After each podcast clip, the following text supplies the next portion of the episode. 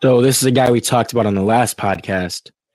Doc Rivers, thoughts on him as the Bucks' next coach, and the options are either good, indifferent, bad, or horrible. Um, you would ask me to do yes or no in terms of like, do you want him? And I was like, I just know if I do yes or no, it's going to be like ninety percent no. But there are different levels to no. There's a no.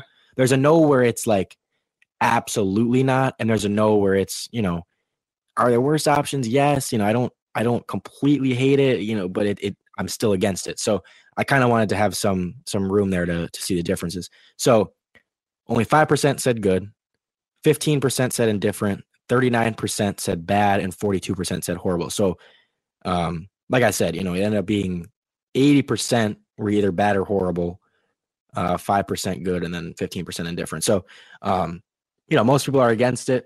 I would definitely fall in the bad category because it's like horrible to me is it's arguably the worst possible candidate you could you know put in there and i don't i don't think that's the case.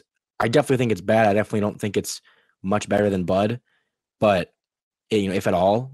But again i think there are worse options out there. I think again we talked about this on the last podcast. I thought he was pretty good in this playoffs. I, I didn't think he was you know the, the main reason they lost in this playoffs but it's like with the track record of you know he won a title 15 years ago and hasn't made it I don't even think he's been past the second round since, and had you know several collapses and several times where their team just could not get over the hump. And it's like, again, that's the opposite of what we're looking for. You know, we're not looking for a guy that can get you there. We're looking for the guy that can get us over, and he just doesn't seem like he's that guy. So I'm I'm definitely against it. But I like I said, there are worse options out there because he at least has that experience and maybe giving him a, a star like Giannis could help things. But we'll see. This episode is brought to you by Progressive Insurance. Whether you love true crime or comedy, celebrity interviews or news, you call the shots on what's in your podcast queue. And guess what?